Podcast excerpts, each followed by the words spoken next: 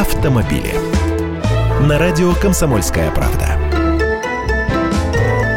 Здравствуйте. Пока депутаты и эксперты спорят, нужно ли ограничивать скорость движения в городах до 50 км в час, новые ограничения уже вводятся.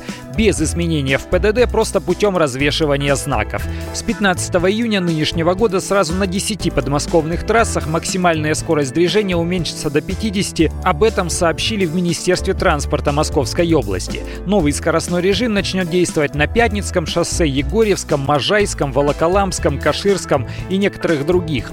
Причина изменения – высокая аварийность на этих дорогах, большое количество ДТП, в которых страдают пешеходы прямо на территории населенных пунктов. 35% от общего количества аварий на дорогах Подмосковья составляют как раз наезды. Но не надо думать, что это коснется только Подмосковья. Ситуация тут универсальная. Около 40% пешеходов погибает в ДТП именно в населенных пунктах.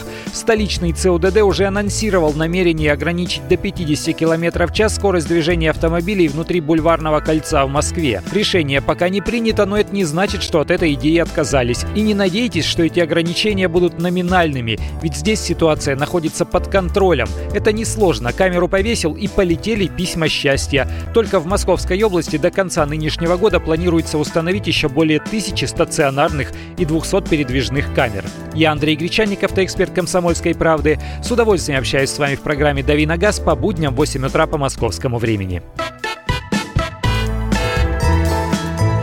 Автомобили.